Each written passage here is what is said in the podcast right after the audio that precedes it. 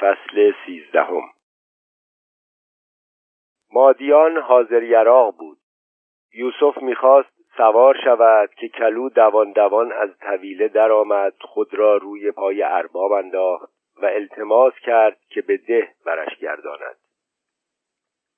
با یک هنبام و سلمانی و یک دست لباس نیمدار چقدر عوض شده بود. هرچند لاغر می نمود انگار همین دو روزه تراشیده بودندش. چشمهای سیاه در صورت تاسیدهش دو دو می‌زد. ارباب اول با زبان خوش دلالتش کرد که بچه جان شهر میمانی مدرسه می‌روی آدم می‌شوی زیر دست خسرو هزار چیز یاد می‌گیری. و کلو انگار گوش نداشت. چرا که نمی‌فهمید ارباب چه می‌گوید. و همش عز و التماس می‌کرد که ببرندش پیش ننهش و کاکایش. یوسف یک سیلی به گوش کلو زد و گفت احمق من نمی‌روم کوار فعلا می‌روم زرقان و پا بر رکاب گذاشت کلو زد زیر گریه. خودش را انداخت روی خس و خاشاک باغ و گلغلته زد. واقعا مثل یک طوله به دام افتاده زوزه کشید. وقتی یوسف از روی اسب خم شد زنش را ببوسد چشمهای زری تر بود. یوسف پرسید میخوایی ببرمش؟ زری گفت نه رام می‌شود. خودش که نمی‌داند چه چیزی برایش خوب است. اما به قول خودت فایده خیرات و مبرات تو چیست؟ گیرم این یکی را تو به فرزندی قبول کردی. خواهر و برادران دیگرش که هزاران بچه دهاتی نظیر او را کی به فرزندی قبول می کند یوسف که رفت ام خانم کاسه بلور پرآبی را که دستش بود و در آن برگهای سبز نارنج انداخته بود پشت سرش به زمین ریخت و رفت که پشت سر مسافر سوره انعام بخواند و به جهتی که مسافر رفته فوت کند. آدمیزاد چیست؟ یک امید کوچک یک واقعی خوش چه زود می‌تواند از نو دست و بالش را به زندگی بخواند. اما وقتی همش تو دهنی و نومیدی است آدم احساس می‌کند که مثل توفاله شده لاشه‌ای مرداری است که در لجن افتاده. همه از نو زندگی خود را با آنها مربوط کرده بود وگرنه اخیرا تکه کلامش جز این نبود که به من چه مربوط. زری به سراغ کلو رفت که تا وسطهای خیابان باغ گلغلته زده بود. سر دو پا نشست و موهای کلو را نوازش کرد و به شماتت گفت ببین لباست را کثیف کردی. کلو پا شد نشست و به خشم پیراهن را از سرش درآورد گلوله کرد و انداخت جلوی زن ارباب. زری گفت ببین اگر پسر خوبی بشوی از فردا وامی دارم خسروخان به تو درس بدهد. با سواد که شدی میفرستمت ده به مادرت سر بزنی و نشانشان بدهی که می‌توانی کاغذهایشان را بخوانی و برایشان کاغذ بنویسی. کلو ساکت شد. مثل اینکه حالا گوش می‌داد یا شاید خسته شده بود. گفت کسی که برای ننم آغاز نمی نویسه. زری دست کشید به پشت درخ کرده کلو و گفت پاشو جانم صورت و دستهایت را بشوی لباست را بتکان و برکن و چون کلو تکان نخورد پرسید چی چی می‌خوای برایت بخرم؟ کلو باز زد به گریه و از میان اشک گفت بفرستم ده زن ارباب تو را به جان بچه هایت مرا بفرست پیش ننم پیش کاکام حالا کاکام لب جوغ نشسته نی می‌زند. حالا ننم دارد چراغ نفت می‌کند. خب چند تا تله گذاشته بودم سهره بگیرم. حالا سهره ها تو تله افتادند و هیچ کس نیست درشون بیاورد. تیر و کمانم را هم گذاشتم لب تاخچه. معصومه برمیدارد گمش می‌کند خب اگر من آنجا بودم حالا گردو دزدیده بودم. می نشستم می شکستم. زری گفت لابد سهره ها جیک جیک می کنند و کسی به سراغشان می رود و درشان می میفرستم گردو برایت بخرند همینجا بنشین و بشکن. کش هم بهت می‌دهم یک تیر و کمان درست کن. گلو لبخند غمزده زد و گفت تیر و کمان را با جیر درست می‌کنند نه با کش. زری گفت خب میفرستم برایت جیر بخرند. لبهای کلو فرو افتاد و گفت کسی سراغشون نمی رود تلهشان دور از آبادی. زری شروع کرد به قصه گویی. حالا ببین آقا از شهر می رود ده لابد از همانجا که تو تله گذاشته ای رد می شود صدای جیک جیک می شنود پیاده می شود و سهره ها را از تله در می آورد و آزادشان می کند کلو گفت ارباب که آبادی ما نمی رود صدای خدیجه از ایوان آمد که داد زد خانم تلفن. زری بلند شد و پرسید کیه؟ خدیجه گفت خانم عزت و دوله چه کارش می‌توانست داشته باشد؟ لابد می‌خواهد هزار منت سرش بگذارد و بگوید این من بودم که اسب را با پای خودش پیش پسرت فرستادم. بگو ای والله. به تالار که آمد خسرو را دید که پشت پنجره نشسته و دست زیر چانه گذاشته به باغ مینگرد. گفت خسرو محض رضای خدا برو این بچه قریب بیپدر را کمی مشغول کن. خسرو جم نخورد. گفت مادر این خیال را از سرت بیرون کن که من به کلو درس بدهم. پای تلفن رفت. معلوم شد عزت و دوله همان روز که خانه آنها بوده پا به خانه که گذاشته پادردش عود کرده و خانه نشین شده. شنیده خواهرش خیال تشرف کربلا را دارد. دلش برای زری و خواهرجان و دوقلوها یک ذره شده. یک بازدید هم که به او بدهکارند. فردا آب حمام سرخانهشان را عوض می کنند و از همگی دعوت می کند که برای حمام و ناهار روز چهارشنبه سرفراز فرمایند و هرچه زری عذر و بهانه آورد قبول نشد. سهشنبه صبح کلو تب کرد. زری اتاق آبدارخانه را با پرده های حسیری تاریک کرد و تخت زد و کلو را آنجا خواباند که دم دستش باشد. کلو چشمایش را میدراند و به دستهای خودش که انگشتهایش را از هم گشوده بود نگاه می‌کرد. از چشمها پیدا بود که سعی می‌کند ببیند ولی نمی‌بیند. خسرو و غلام و حتی امه خانم عقیده داشتند کلو را بفرستند مریضخانه. شکی نبود که تبش تب محرقه بود و احتمال داشت همهشان بگیرند. اما کدام مریضخانه؟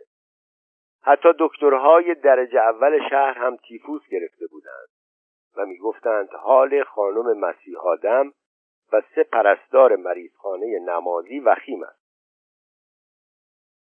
خدیجه از سکینه نانبند شنیده بود که حاضقترین طبیب شهر دکتر عبدالله خان از بالین خانم مسیح آدم تکان نمی‌خورد. سکینه گفته بود که دکتر عبدالله خان دو تا حوله بزرگ سفید را در آب یخ فرو می کند می چلاند و دم به ساعت به تمام تن و بدن لخت بیمار می پیچد و سکینه که رفته بوده از خانم مسیح آدم احوال پرسی کند خیال کرده بوده که خانم مسیح آدم مرده و حالا کفنش کردند. تو سر خودش زده و آمده تو حیات و گل باغچه به سر کرده. و بعد که او را آرام کردند و به او فهماندند که قضیه از چه قرار است راه به راه به سید میر محمد رفته و ده تا شم روشن کرده است. حتی می‌گفتند زن و مرد برای خانم مسیح آدم در مجلس روزه خانه مهری قرآن به سر گذاشتند و ختم امن یجیب گرفتند و همچنین اکبر خوردل یک گوسفند خریده و دور تخت بیمار گردانده و بعد سر بریده و گوشتش را میان فقرا تقسیم کرده است.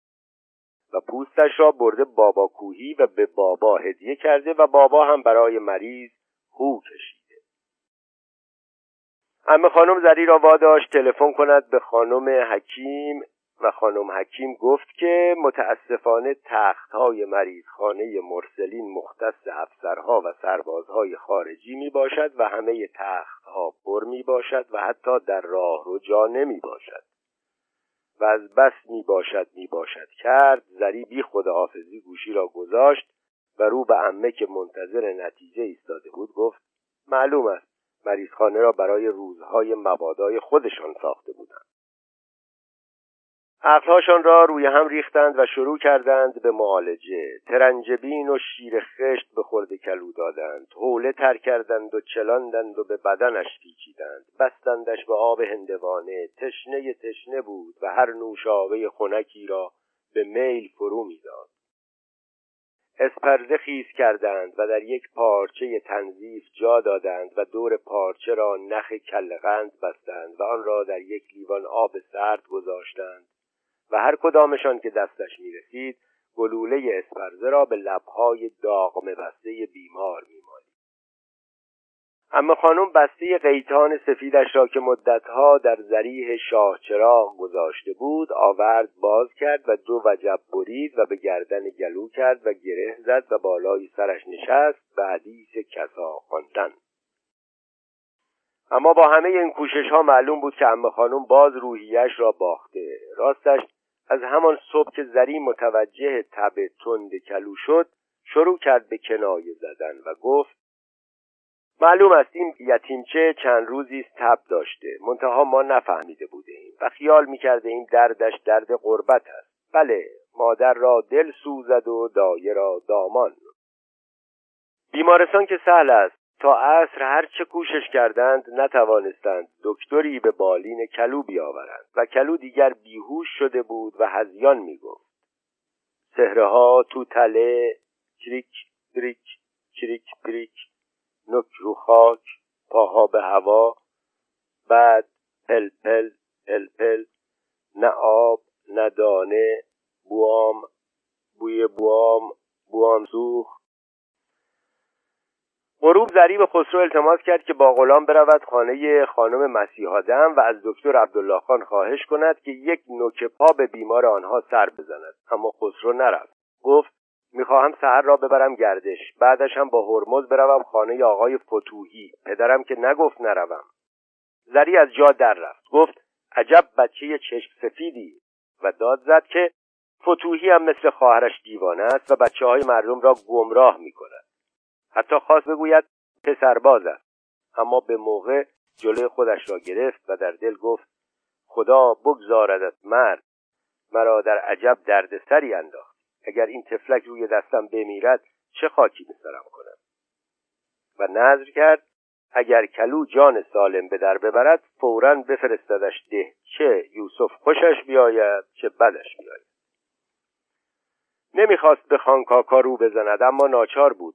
غلام که رفته بود دنبال دکتر عبدالله خان ناامید برگشته بود. دکتر گفته بود من پیر شدم خوب است اهالی محترم اجازه بدهند به میل خودم متقاعد شوم.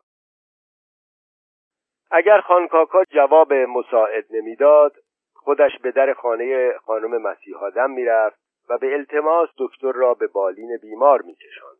آخر نمی شود که یک دکتر در خانه یک بیمار بست بنشیند و به بیماران دیگر بگوید من دیگر خودم خودم را متقاعد کردم. هرچند آن یک بیمار خیلی جوان باشد و زحمت مردم شهر را خیلی کشیده باشد. ابوالقاسم خان خانه بود. خودش تلفن را برداشت و پرسید عجب که یاد ما کردی زنده داشت وراجیش گل کرده بود. امان نمی‌داد زری حرفش را بزند. گفت شنیدم سحر با پای خودش پیش خسرو برگشته. من آن روز نبودم. از شر موکلین محترم زده بودم به کوه و دشت. اینها را باش که خیال می‌کنند من وکیل راست راستکی آنها هستم. از حالا خورد فرمایش هایشان شروع شده. یکی می‌گوید مریضم را مریضخانه بخوابان. یکی می‌گوید حقم را از عدلیه بگی یکی می‌گوید اسم دخترم را مفت در مدرسه مهرائین بنویس. بابا جان این وکالت هفتاد هزار تومن برای ما تمام شد. به هر حال شنیدم خیلی تماشا داشته. زینگر می‌گفت پسر برادرت مثل شیر شرزه به میدان آمد. یک تا پیراهن و گیوه به پا. همه را پس زد. حالا زنده داشت چرا خسرو با لباس آبرومندی جلوی مردم نرفته؟ خلاصه می‌گفت چشم اسب که به او افتاد مثل عاشقی که به معشوقه برسد بوییدش و بوسیدش و سرش را در بغلش قایم کرد. اما شوفر حاکم از شما گله داشت زنده داشت. می‌گفت هرچه در باغشان را زدم کسی به دادم نرسید. زری توضیح داد که ما در ایوان پشت امارت بودیم و صدای جمعیت نمیگذاشت صدای در باغ را بشنویم. و بر خودش فشار آورد تا بتواند بگوید خانکاکا دستم به دامنتان. کلو تب محرقه گرفته و روی دستم افتاده. نتوانستم دکتری چیزی به بالینش بیاورم. از بس سر همهشان شلوغ است. خانکاکا پرسید کدام کلو؟ چرا مریض های ده را می آورد شهر؟ آن هم تو خانه. به بچه های نازکش رحم نمی کند مگر نمی گفت کار از اساس خراب است و خیرات و مبرات من و تو هیچ فایده ای ندارد؟ جلوی خودم به تو می گفت زن داداش. زری گفت درست است ولی این کلو پسر چوپانمان است که پدرش همین آخری ها مرده وقتی شهر آمد که تب نداشت حالا تب کرده. می‌دانست اگر بگوید یوسف به فرزندی قبولش کرده است یک ساعت سخنرانی درباره عیوب فرزند دگر کس و اینکه نکند فرزندی خواهد شنید. عاقبت خانکاکا راضی شد و گفت به خاطر خودت زن داداش به خاطر بچه های نازکت. ترتیبی می‌دهم که در مریضخانه مرسلین بخوابانندش. زدی جواب داد به مریضخانه مرسلین تلفن کردم جا نداشتم خانکاکا با لحن پرغروری گفت برای من جا دارد.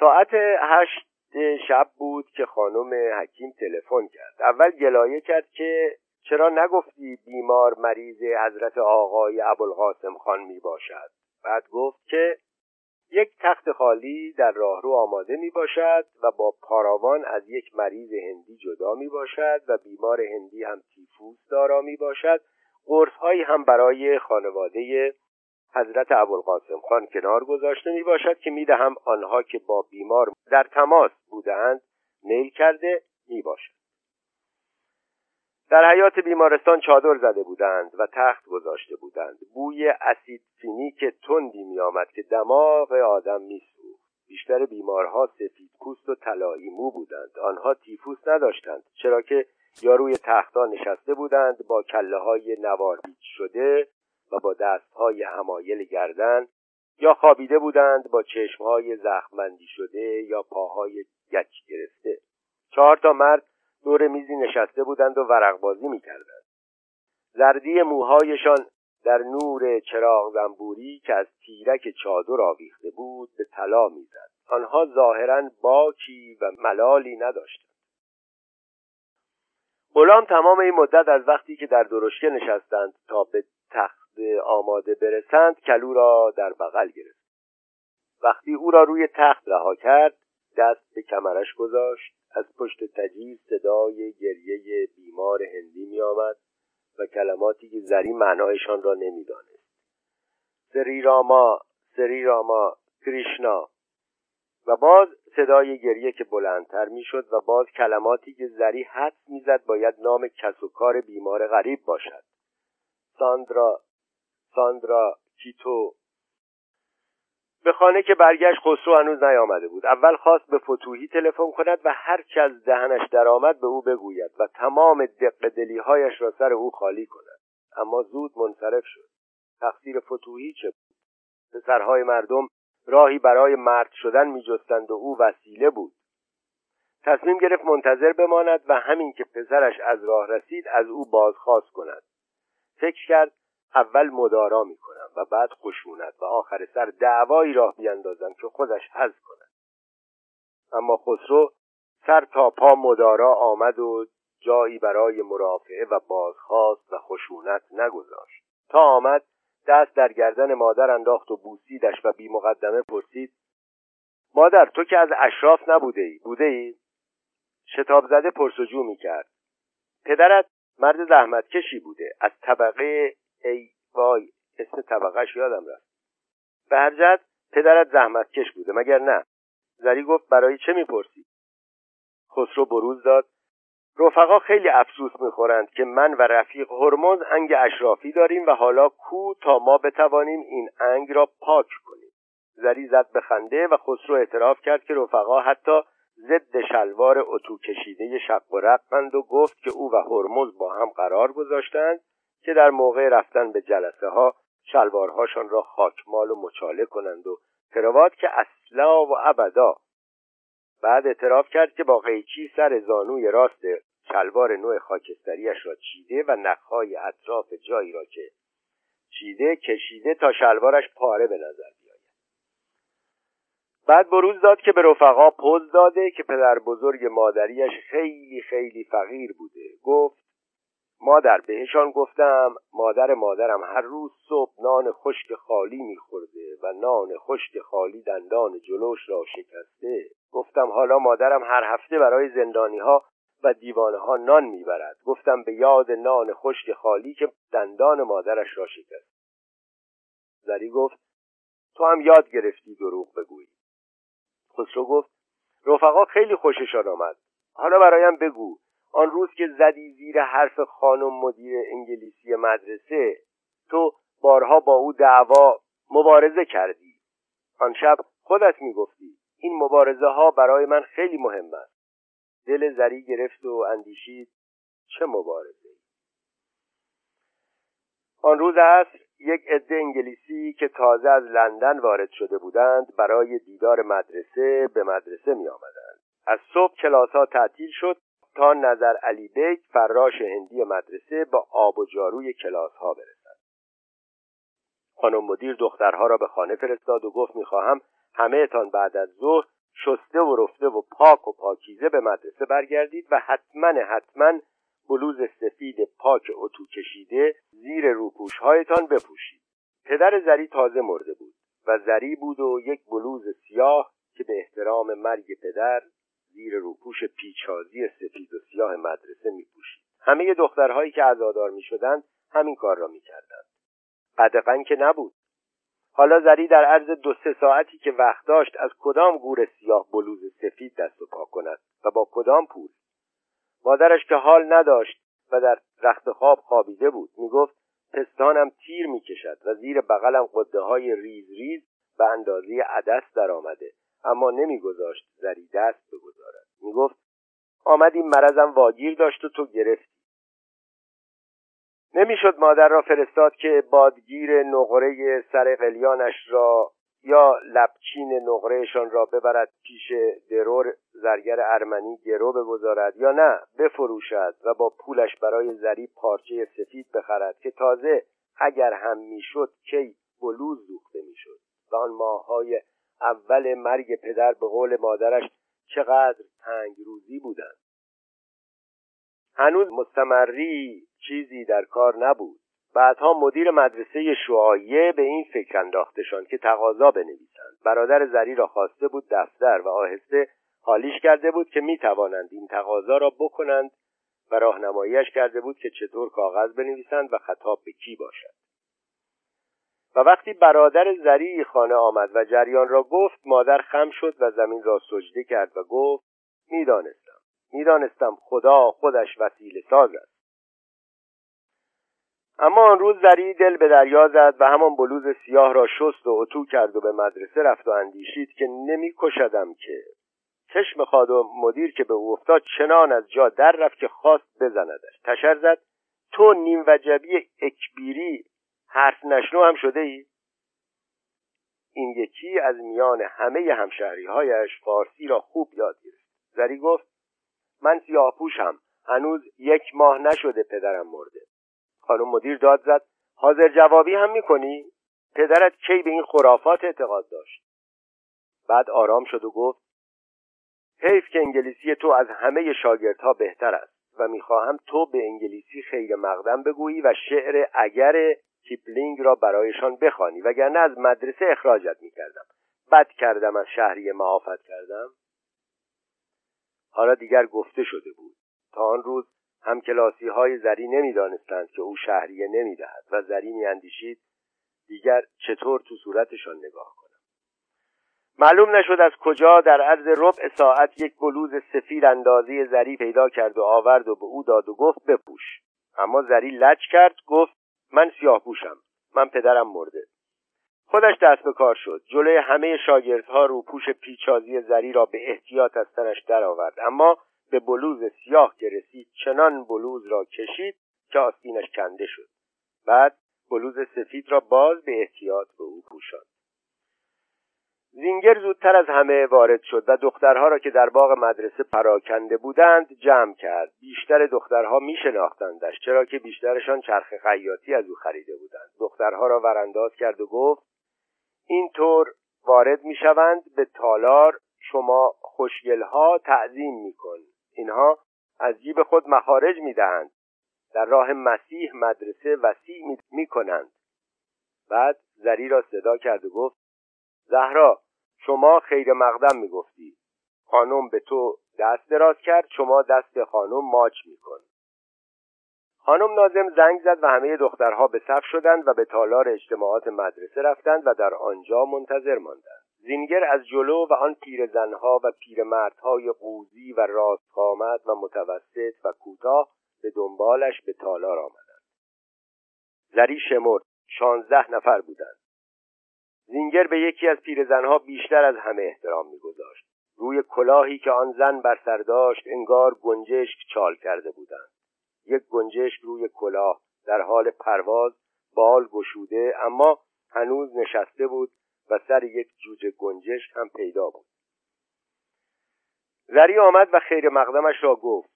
خانم مدیر لبخند به لب نازکش داشت و زینگر تمام وقت چشم دوخته بود به قیافه پیرزنی که کلاه گنجشکدار بر سر داشت. پیرزن دست دراز کرد و زری با او دست داد و زینگر اخم کرد. بعد زری به جمع دخترها پیوست و همه با هم سرود مسیح در آسمان را خواندند و با صدای بلندتر از همیشه تمامش کردند که گو هللویا گو هللویا. معلم هندیشان انجیل را باز کرد و دو گیس بلند سیاهش را که روی پستانهایش افتاده بود به پشت سرش انداخت و نامه پولس رسول به کرنتیان را خواند که اگر به زبان فرشتگان سخن گویم. اما نوبت شعرخانی زری که رسید به جای شعر اگر کیپلینگ شعر کوری سامسون اثر میلتون خود به خود بر زبانش آمد. تاریک تاریک تاریک. در گرماگرم درخشش نیمروز. موقع رفتن خانم مدیر بازوی زری را فشرد و آهسته گفت دختره ادبار فکسنی این یکی فارسی را خوب می‌دانست و لغتهایی بلد بود که حتی زری و همشاگردیهایش بلد نبود.